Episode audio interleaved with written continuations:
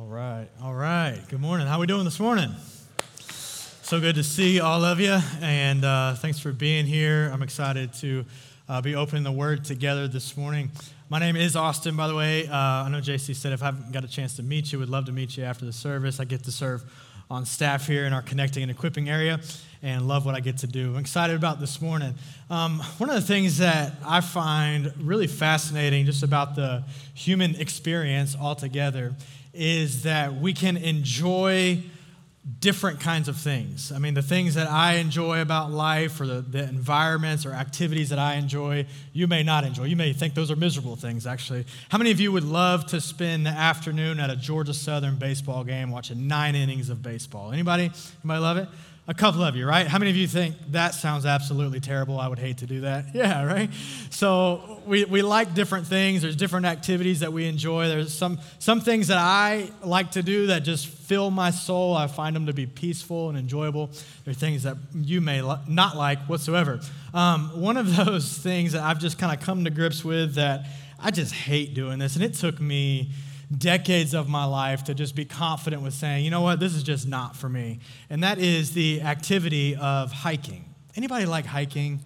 I, oh man, I hate hiking. Can I just be honest with you? It is the worst. I, I just can't, I can't get on board with like walking around the woods for hours, all to maybe look at a waterfall for like five minutes and then walk down. It just seems pointless to me. I can't get on board with it. Uh, and everybody, I know you super spiritual people, you're like, yeah, but as you're doing it, you can look at God's nature and the leaves and the trees, right? That's what you're thinking right now?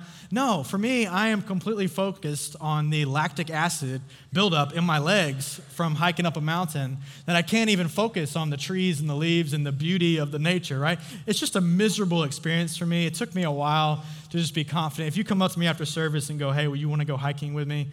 I'm going to give you just a hard no. No, not a, not a chance, actually. I don't want to. And part of that is because I kind of had a bad experience, I guess you could say, hiking several years ago. And this has nothing to do with my sermon, by the way. We're just getting to know each other here. Um, like several years ago, I was uh, an intern at a church in Atlanta. It was kind of this like pastoral training program. There was me and like 20 interns. And out of all of us, one of the lead pastors came to me and he said, Hey, do you want to go on a hiking trip with me? And of course, you know, this guy, it was an honor to be asked. Out of all of us, he picked me, and I wanted to get to know him more, and I thought this may help our friendship or whatever. So I was like, yeah, absolutely. Would love to go hiking. I didn't, I didn't, but I said, yeah, absolutely, would love it. And so he was like, all right, let's do it. And he begins to tell me a little bit more, and he says, by the way, this is not like a, you know, just a day hike. He said, we're going to go like up into the Appalachian Trail. It's going to be an overnight experience. We're going to camp out in the woods. We're going to carry the, the tent on our back, and these backpacks that weigh like 40 pounds. It's going to be awesome. I'm like, oh, okay, all right. Well, yeah, I would love to, right? I'm like, yeah, I hike in my sleep. Of course, I would love to do this, right? And so we go, and I knew I was in trouble. I showed up to his house to get some gear, and he gives me these hiking poles you guys familiar with these? You, you use poles to hike? That's when I knew I was way in over my head. and There was no turning back, right? And so we go out on this trip, and it was like in February at some points. It was cold outside, and we hit the trails at like six o'clock at night. And we hiked for like 10 miles that night through the trails in the cold. It was a nightmare. And let me give you a little bit of a background of who I'm with. That may help some. So, the guy who asked me, he's a pastor, but he was, he's a former Marine. And, um, well, he informed me actually, there's no such thing as former Marine. Once a Marine, always a Marine, right? So he just was inactive or whatever. He was a Marine turned pastor.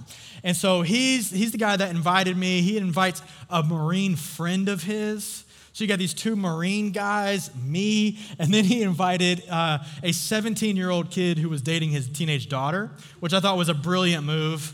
Um, so if any of you have teenage daughters, that's a good way to just pummel him. And um, so, anyways, the four of us went out and we did 10 miles the first night. We, we pitch our tent, we stay in the tent, we wake up the next morning, early in the morning, we hit the trails. I think we did something like 20 miles the next day. Altogether, it was like 30 miles in 24 hours. It was absolutely the worst experience of my life. And the whole time, they're like yelling these marine mantras at me, like, Austin, pain is just weakness leaving the body. You can do it. I'm like, no, pain is the blisters forming on my feet right now. It's actual pain on my body. Um, it was miserable. It was freezing rain. It was actually like sleeting on us. It was terrible. And I just finally came to peace with the decision that I am not a hiker. It's just not me. That was, I think, in 2013. I haven't been back since then. So it's not me. But you have those experiences well. You have those activities that you're like, I'm just at peace with that decision. It's just not me, right? And it's funny because we all kind of view peace differently and what is peaceful, what is a peaceful activity, or what is a peaceful environment. For some of you, you would love to do that. So let me do kind of a brief exercise that we'll do together. I want all of you to uh, close your eyes, and I want you to imagine the most peaceful environment you can for you. I want you to think about what's around you. What does it smell like? Who is there with you? Who is not there with you? All right, you can open your eyes. You all have that like instantly, that's the place that you go to, right? We all have these kind of things. For some of you, that was the beach. Anybody somewhere on the sand, a beach in Hawaii somewhere or whatever, right? For some of you, it was hiking. For some of you, maybe it was just that chair in that living room next to that window with a cup of coffee. It was a peaceful environment, you know. We all kind of define peace differently, but it leads me to the question of asking, what is peace? What is peace and what does it mean to be peaceful? It's kind of an abstract idea. It's kind of like asking the question, what is truth, right?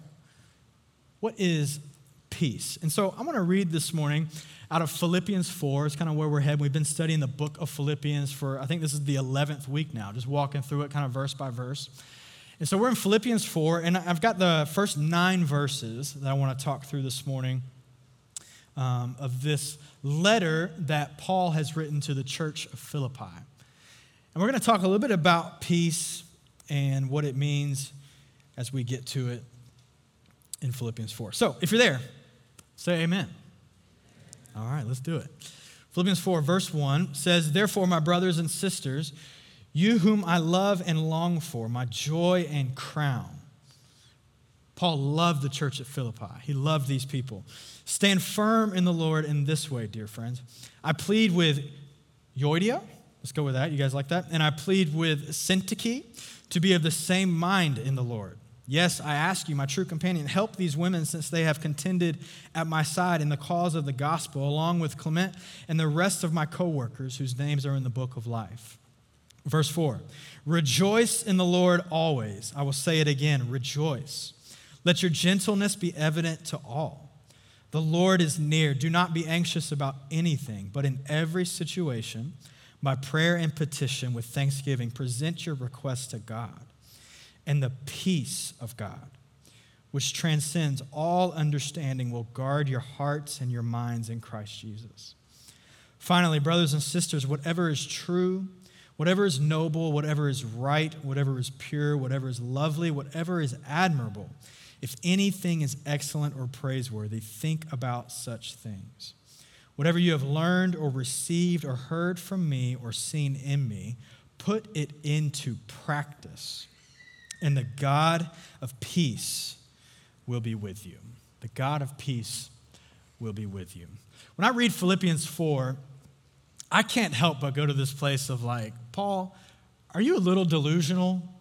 Like, are you, are you in touch with reality here? You, I mean, certainly you don't know what it's like, Paul, to live in the 21st century. Certainly you don't know what it's like to live in a world that has been crippled by something called COVID 19. I mean, do not be anxious about anything. And he uses these kind of extreme words, these, these large demonstrative words. He says, Rejoice in the Lord always. Again, I say, rejoice. He says, Be gentle to all. He says, Do not be anxious about anything. I mean, I can get down with do not be anxious, and then I can kind of decide what's deserving of my anxiety or not. But to do not be anxious about anything, or I'm good with rejoice in the Lord, but rejoice in the Lord always. Man, Paul, are you are you in touch with reality here? I mean, what's going on? And what is peace? I mean, is it actually attainable? Does Paul know what he's talking about when he says the God of peace will be with you? So I want to do a little bit of a walk through the Bible describing how do we come to this concept of peace? Where do we get this idea of peace? As we talk about what does it mean to possess peace? Possess peace. So, we first encounter this idea of biblical peace all the way back in the Old Testament as it comes to us as the Hebrew word shalom. Can you say that with me? Shalom? Shalom, yeah. It's, shalom is a Hebrew noun that refers to the wholeness, the perfection, prosperity, and peace of God's creation. This noun encompasses God's vision for how He wants His creation to function. When He created the world, He webbed all things together with Him in perfect harmony, delight, and peace. There was perfect shalom. And then, with the fall of humanity, when sin enters the world, shalom was vandalized and perverted. From then on, sin, pain, and selfishness took over God's creation. Now, God desires to bring back shalom, to bring back shalom order, shalom relationships, and shalom rhythm into the world. And He will one day fully and completely when He returns. But until then, how do we experience His shalom? Well, if you continue to read in the Old Testament, you come across a prophetic book called Isaiah, where this prophet shares that one day a king will come. And this king, interestingly enough, is referred to as the Prince of Peace. And this Prince of Peace would usher in a kingdom of peace. He would bring wholeness and completion and restoration to the tattered parts of our world and to our souls. And this was good news because it meant that God was not abandoning his people to the chaos, but that he was now establishing a new way of life and order that would ensure security and wholeness for those who shared in his kingdom. And so we jump into the New Testament to Luke chapter 2. This Messiah has come. It's the story of Christmas, it's his birth. Luke chapter 2, verse 13 says, Suddenly a great company of the heavenly host appeared with the angel, praising God and saying this Glory to God in the highest, and on earth, peace to those on whom his favor rests. The Messiah was now here, and peace was on earth. We can now have peace with God, with each other, and even within. This child would bring a pathway of restoration and union for all people there would now be a peace between creator and creation. Hear me, peace was now more than just the absence of something, it was the presence of someone. Peace himself came to earth in the middle of our mess and our chaos, and he brought order. And then we jump ahead into John chapter 14 as Jesus is wrapping up his years of ministry. He's preparing for his imminent death. And he writes this But the advocate, the Holy Spirit, whom the Father will send in my name, will teach you all things and will remind you of everything I have said to you. Peace I leave with you, my peace I give you. I do not give to you as the world gives, but do not let your hearts be troubled and do not be afraid. The Messiah would not only bring peace, but he would ensure that we had access to it even after he left earth. It was permanent and not circumstantial. It would go against fear and darkness. It would be the gravity for followers of Jesus. It would be the firm footing when the world was falling apart during a global pandemic. And it would be the rescue for every troubled and rebellious soul. Peace. It is more than a sensation, it transcends a church experience. It is literally God on the move. God Himself moving toward chaos of our lives, not away from it. It is God restoring what has been lost, broken, or stolen from you. It is God completing what was absent, the blessings that were missing in your childhood, the relationships that fell apart. And He's not just coming in to clean you up a little bit, to make your hair look good so that you can be presentable. No, He is moving into the neighborhood next door to you to transform your life so that it is pervaded by peace. We experience God's peace when we encounter Him, which means that which means for those that do not know God through Jesus, They do not have access to this peace. And that's heartbreaking, right? But isn't it interesting that, kind of in our cultural moment now, I mean, it seems like there's a rise of awareness that we need solutions to things that seem to block our peace or to break up our peace. Have you noticed that the iPhone now has ways for you to control your access to the phone and, and you can now set, you know, when you look at certain things and when you don't. You can set when you have breaks from certain apps and when you don't, right? It's almost like the creators of these apps or, or the creators of the iPhone now are coming into grips with we need solutions to the things that rob our peace. And one of those is often our digital addictions, right? So the world is not numb to this. The world is opening up to the idea of we need peace. Whether it's a yoga studio, whether it's calming techniques, whether it's mindfulness apps, we have all kinds of ways to hopefully bring us to levels of peace in our life. And I, for one, am grateful that society is kind of catching up to the fact that the climate of our culture does significant damage to our souls and thus our peace. But hear me really closely. There is no such thing as having God's peace without having God Himself. See, many of the world's techniques aim at helping you get this kind of state of tranquility and calmness, and they do so by wanting to empty your mind so that you can now arrive at some sort of utopian state. But the biblical perspective of peace is found only in Jesus. And it is only through him that I fill my mind, not empty my mind, I fill my mind with the awareness of him and his kingdom. It's why Paul says, whatever is true, whatever is noble, whatever is lovely, whatever is pure, whatever is admirable, if anything is excellent, fill your mind with these things. It's a filling of our mind. See, peace is not something that gets sent to you. It's not like you drive up to the bank and the little container goes through the tube and you order one ounce a piece. And Jesus is like, okay, here's one ounce a piece. Thank you very much. Have a good day, right? Oh, you're going through something really terrible. Here's two ounces. No, it doesn't get sent to you. Peace is not something that gets sent to you, it is someone who draws near to you. It is in a person. So when he says, Peace I leave with you, peace I give to you, it's because he was giving himself. He was giving himself. So when you have God's peace, it's because you have God. So to want more of God's peace is to want more of God Himself. And to want peace without God is essentially to want the gift without the giver or to want the kingdom without the king. And that is a backwards way of going about living in the kingdom.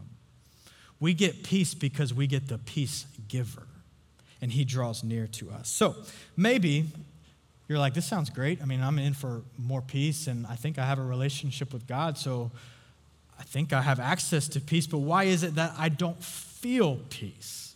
Why is it that I don't experience this peace? Well, it's a great question. That's a complex question with probably a complex answer. But I think Paul here lays out a path to peace for us. Because not only do we possess peace through Jesus and through access to Him, but we practice peace. And I think that's important because there's kind of two ways of looking at how we get peace. One is what I would call like a blue light prayer for peace. You ever heard of a blue light prayer? You know what that is? A blue light prayer is like you're, you, you don't have much of a prayer life, you're not much of a prayer person until you see blue lights in your rearview mirror. You get pulled over for something, whatever it is. And now what happens? All of a sudden you become a prayer warrior, right? You're a giant. You're just like, oh God, our Father who art in heaven, deliver me from evil, Lord. Like the prayer life just comes awake in you. That's a blue light prayer. And I think that's okay for us. If that's all you know, absolutely okay. And God wants to hear the cries of his children, and he responds to those cries for help when, when your world is chaotic and it seems out of order and it seems like it's filled with anxiety. Your cry for God's peace, he hears that. But there's so much more that's on offer that I think comes through practicing peace. Because I don't know about you, I don't want to just cry out for peace. I actually want to be the kind of person for which peace is my natural disposition. And that comes through practicing peace. See, practicing peace is the discipline of continually turning our attention to and posturing our hearts toward what is now available to us in and through Jesus. And Paul spells this out in this passage of how we lean into what is on offer to us now. So, the first thing I want to highlight here is in verse 2, Paul says, I plead with these two ladies to be of same mind. Paul wants unity between the people. Paul's calling for unity amongst brothers and sisters. And we have to know that our peace is robbed by our disunity, when there's disunity amongst us. And this is a big deal because a lot of us in the Christian world, we think that as long as me and God are good, as long as things vertical are all right, it's okay to have some conflict and some things going on in some areas of, of disunity amongst people because me and God are good. But the biblical story is a lot different and tells a different story. In fact, Jesus and the writers of the New Testament especially would say if you have problems here, then we have problems here. That Jesus highlights unity amongst us. Unity amongst us. In fact, Jesus tells a story in his Sermon on the Mount, which is kind of his manifesto for what it means to follow him, right? He gives this story. He says, Hey, if you are going to church, you're in the middle of church, you're worshiping in the synagogue at the time, if you're in that, and then you remember that you have an issue with a brother or sister, you have disunity amongst someone, you should leave church and go solve it and then come back. Now, don't everybody leave at once, but that's, that's the, the height, that's the weight that Jesus puts on unity amongst us. So we can't buy into this thinking that as long as me and God are good, everything else, well, that just takes second hand. No, no, no. Jesus would elevate unity amongst us to be just as high. You see, unity keeps us from having, or disunity keeps us from having peace. And then Paul says, rejoice in the Lord. So now he's talked about peace with others. Now he's going to talk about peace with God. Rejoice in the Lord. Paul emphasizes here that we should recall and delight. The literal word is to be glad in the Lord in the midst of all things. And remember, Paul is not writing from a safe, secure place. Paul is writing this letter actually from the middle of a Roman prison, grungy, dark, thinking that he is probably on his way to execution. And he writes to rejoice in the Lord always. See, we tend to think that we get joy when we get what we desire. But real joy comes when you realize what you deserve. If not for the mercy of God, we would be dead in our trespasses and sin. And that's why true joy always flies in the face of entitlement. Because entitled people think that everything they have is because they deserve it. I worked hard for this. Which means if they lose anything, then they are now some sort of victim of theft. But a biblical perspective says everything that I have is simply out of the grace of God that He would give it to me. And the Lord gives and He takes away, but blessed be the name of the Lord. And that's why some of the most joyful people I have found are people who can confidently say, I do not deserve the kindness of God, but I receive it with full gratitude. See, your gratitude always precedes your peace. Gratitude always precedes your peace. So recall his goodness towards you and delight in his salvation for you. The next thing Paul says is, let your gentleness be evident to all. So now we're back at peace with others. And this word for gentleness is kind of a hard word to translate from the language, but it's basically having a gentle forbearance with others, really gets at the idea. It's the opposite of being contentious and self seeking. Forbearance is patient and self control. And so we're talking about a gentle, patient self control with others, is what Paul calls us to. And as you stand for Jesus in your family, in your community, in the organization you work for, your workplace, your school, whatever it is, your courage and your conviction will be important. But let me tell you, your gentleness will be just as important. Let your gentleness be evident to all.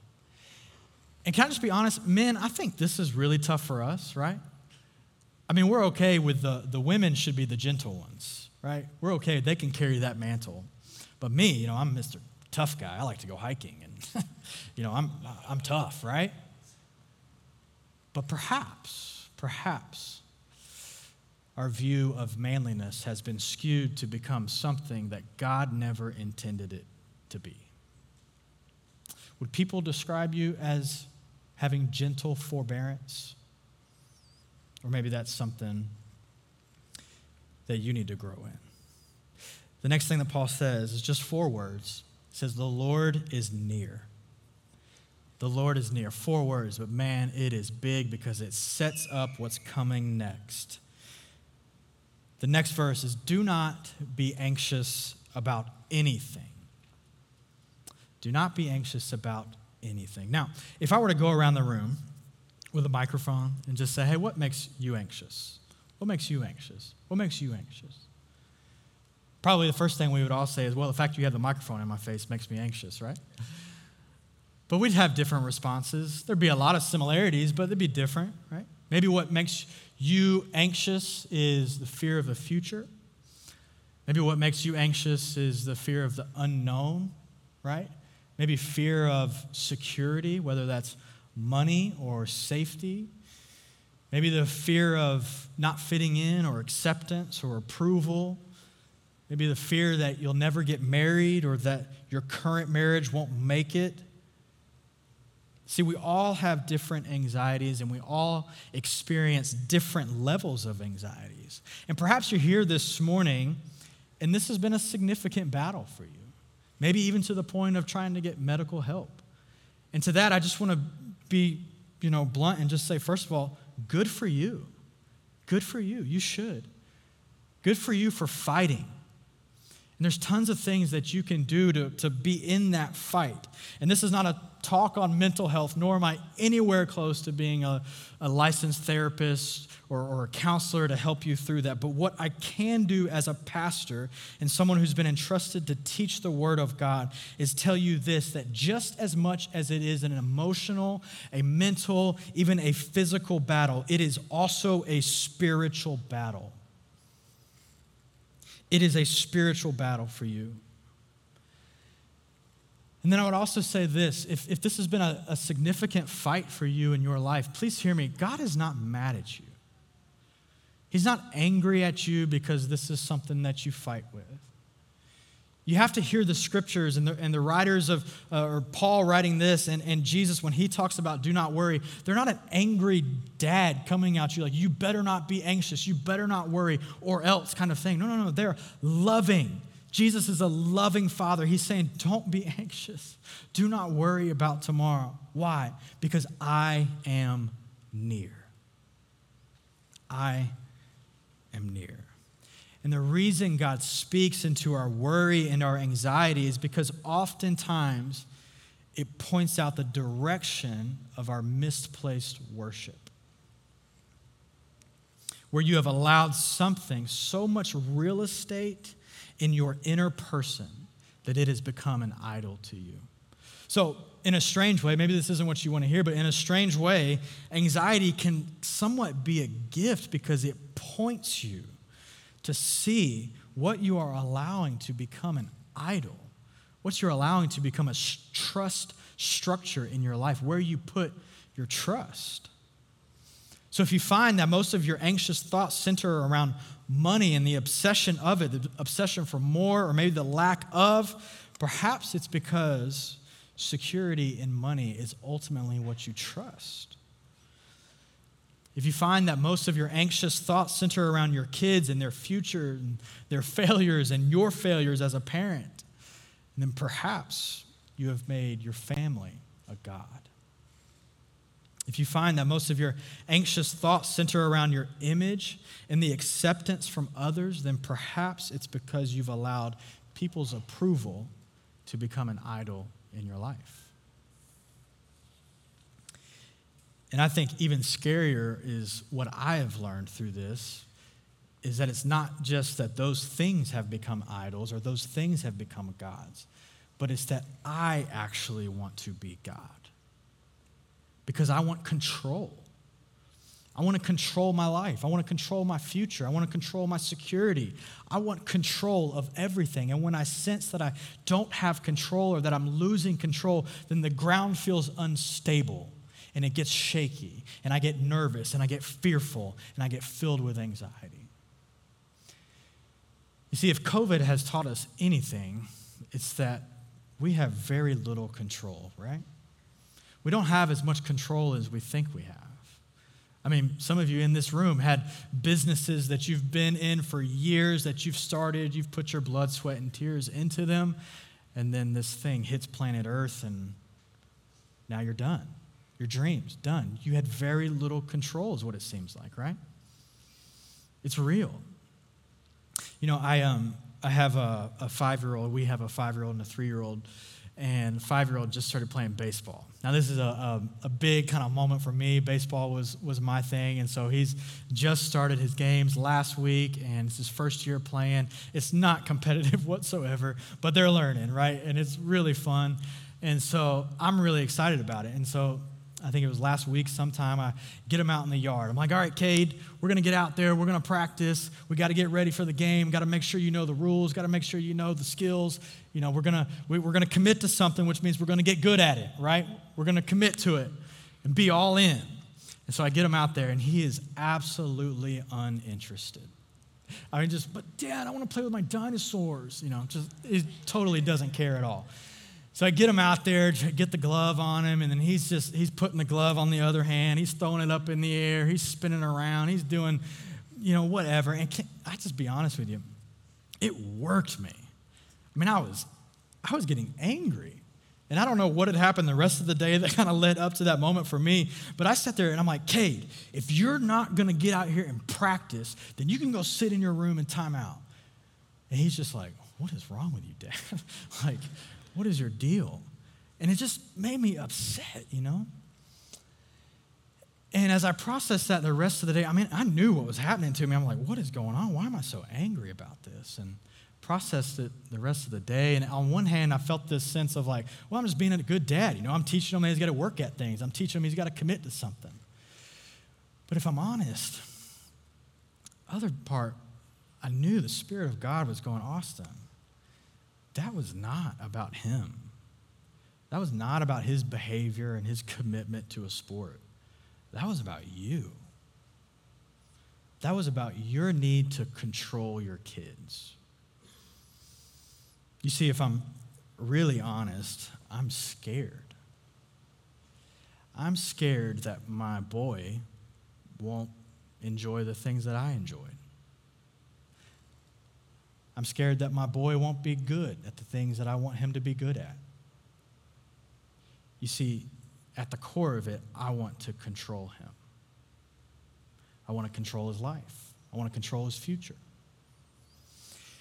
And yet, the invitation of the scriptures and the invitation of God is to release the illusion of control. Because I can't carry that. And even greater, my plans for him are nowhere close to God's plans for him. And you know, typically the areas where we seek to control are the same areas where we lack trust. Do I trust that God's plans for my sons are better than mine? I don't know. Maybe you don't exactly trust God with your future, and that's why you want control. Maybe you don't trust that He's your provider and will supply all of your deepest needs, and that's why you want control. Maybe you don't trust that He has a plan for your kids that is better than yours, so you look for control. And God would lean close to you this morning as He has me, and He would say, I love you. but you make for a lousy God. Your future, your financial security, all the details of your life make lousy idols. They can't and you can't hold the weight of your trust, but I can, and I am near. And it is through prayer that I begin to release the illusion of control and come to trust in my Father. When I sit with Him in the morning, I offer Him all these areas in my life that stir up anxiety in me, that play to my need for control, and I simply say, God, you are God, and I am not. And your ways are higher than my ways, your thoughts are higher than my thoughts, and I can trust you. See, when thoughts of fear enter your mind, those kind of what if questions, God and the New Testament writers call us to pray about our fears, to turn your anxiety into prayers, and to do so with thanksgiving. God, thank you. You are always with me, faithful and true, and I need you.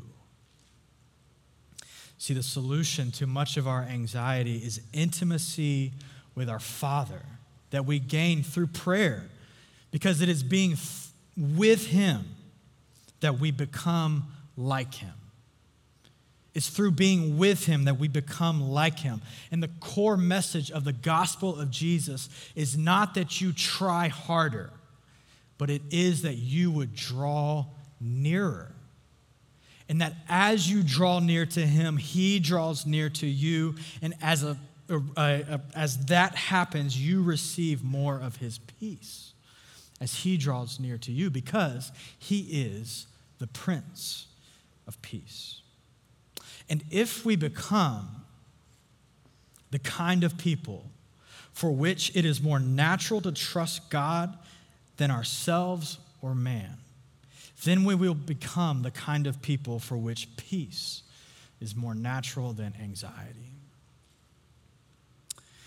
And then we fight. I love that Paul puts this in here in this last section.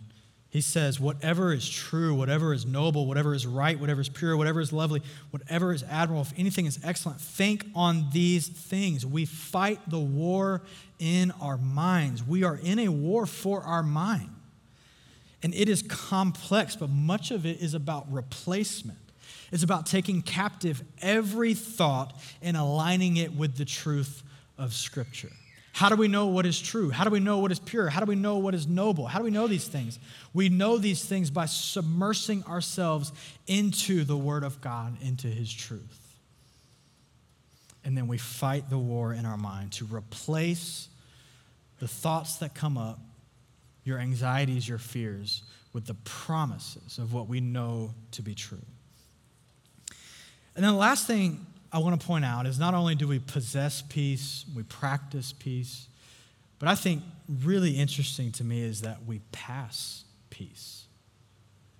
And it's kind of a, a weird thing to say that we pass peace. And I've, I've thought it was weird too. Um, years ago, when I was working at another church, our worship leader would stand up and he would sing, and then he would lead into kind of a greeting moment like we had this morning. You know, hey, say hello to your friends and that kind of thing.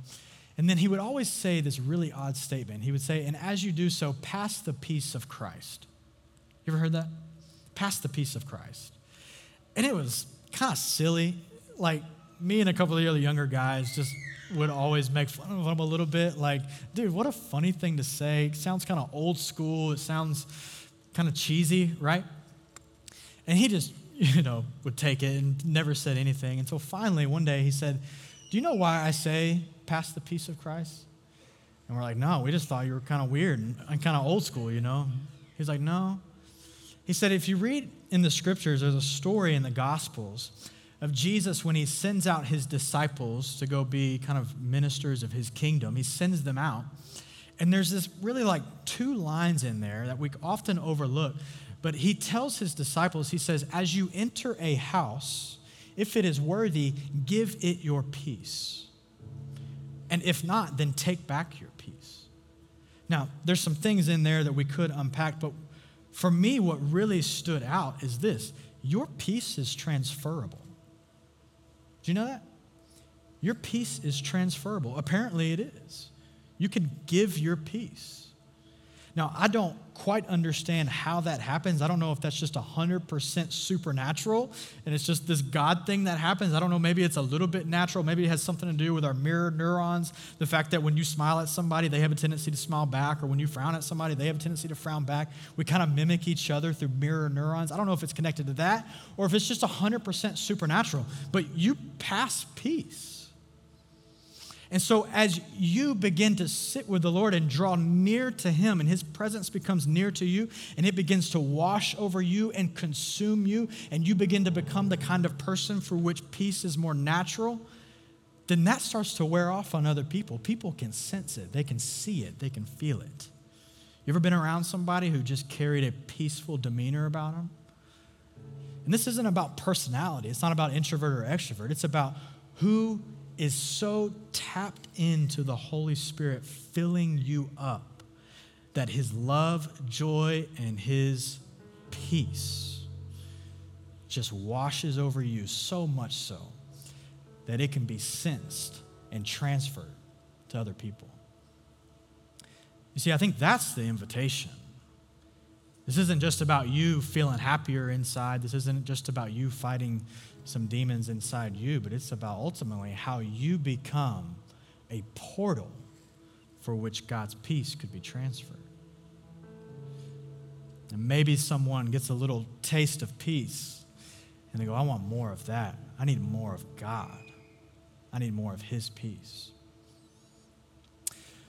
My prayer for you this whole week has been that you would have such an increased belief that God is a trusted source of your peace for your anxieties, no matter what level that is at, whether that has been a significant battle for you or whether it's just kind of a, a low grade anxiety, anxious about life and some of the things, whatever level, that you would have such an increased belief that God is your source of peace.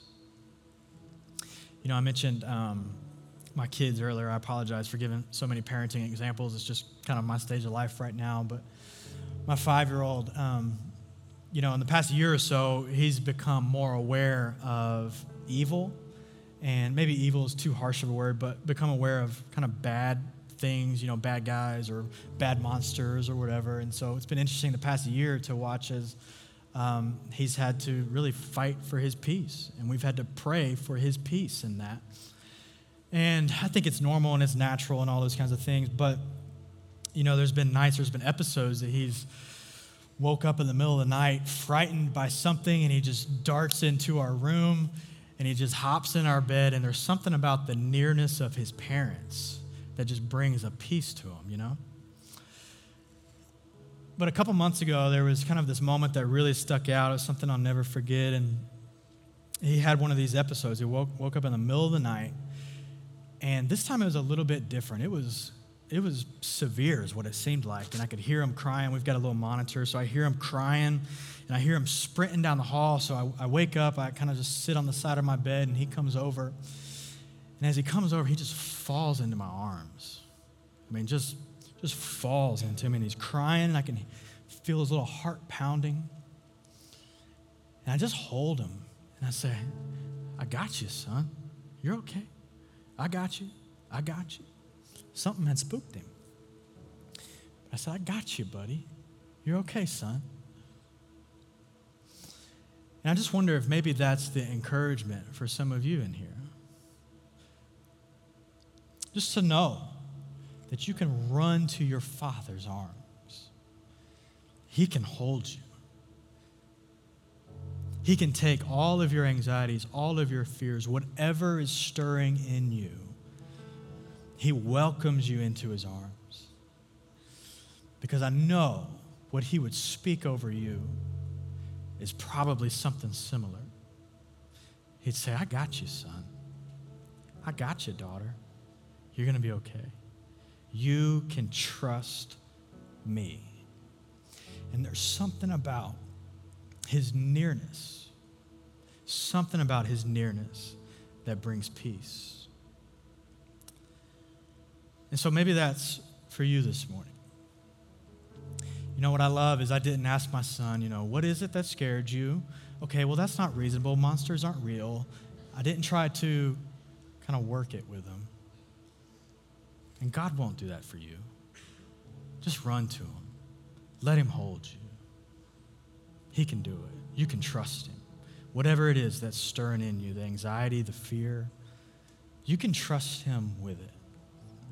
He's big enough and he's good enough. He's a good father. And so I thought maybe this morning what we would do is just kind of lean into a time of prayer. You know, sometimes we have prayer team members up here that you can come and receive prayer over you. But you know, sometimes I think we use that as kind of an excuse because maybe we're anxious about praying ourselves, so we'd rather just have someone else pray. And so, what I want to do is just give you an opportunity to pray. That you would go to your Father, that you'd say, Thank you, God, for who you are and your kindness to me. But you would, as the writer of Philippians says, that you would present your request to God in prayer. What do you need? He's a good father. You can trust him. What do you need from him? But in doing so, in doing so, that you would recall and bring to mind who he is, his goodness, how big he is. And in that, you would release the illusion of control, whatever it is that you're trying to control, that you would release that and let Him carry it for you. So, would you do that? Would you bow your heads and close your eyes and just invite you? We're going to let the music play a little bit and um, just invite you into a few minutes of doing that yourself. Whatever you do, whatever you need to do to get comfortable, maybe you need to bow, maybe you need to get on your knees at your chair, maybe you need to come to the front, maybe you need to go ask someone to pray with you. I just want to give you a moment to seek the Lord.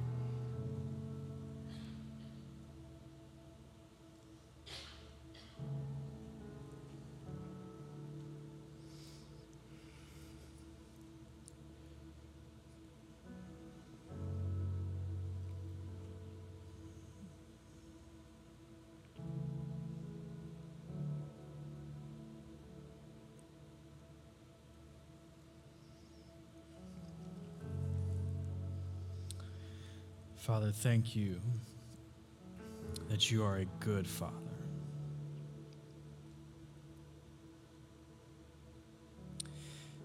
That you do not grow weary with us, that you are gentle, patient, loving, and kind.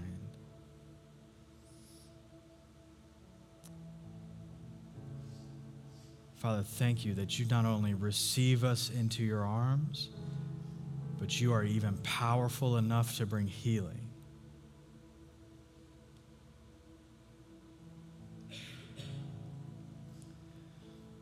So we lean into you. Father, for the one in the room who would be brave enough just to say, God, I need you. Been trying to fight this on my own, been trying to fight this with all kinds of techniques and things. But God, I need you. I need you. Father, would you give courage to those who need to cry out for that? Oh, Father, I, I just see, Lord, you building a church that is people full of peace. Not because life is perfect and everything goes as we plan, but because right in the middle of whatever it is, whatever circumstances, we find our peace in you because we trust that you are good and you are more than capable of carrying the things that weigh us down. And so uh, on this Sunday, Jesus, we offer you our trust. We give you our trust.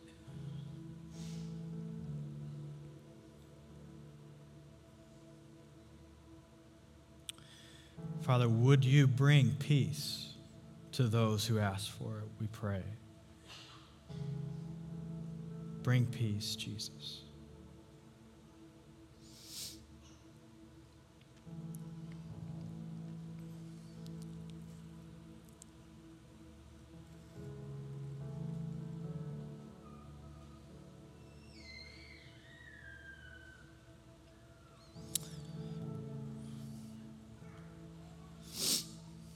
Pray all this in Jesus' name.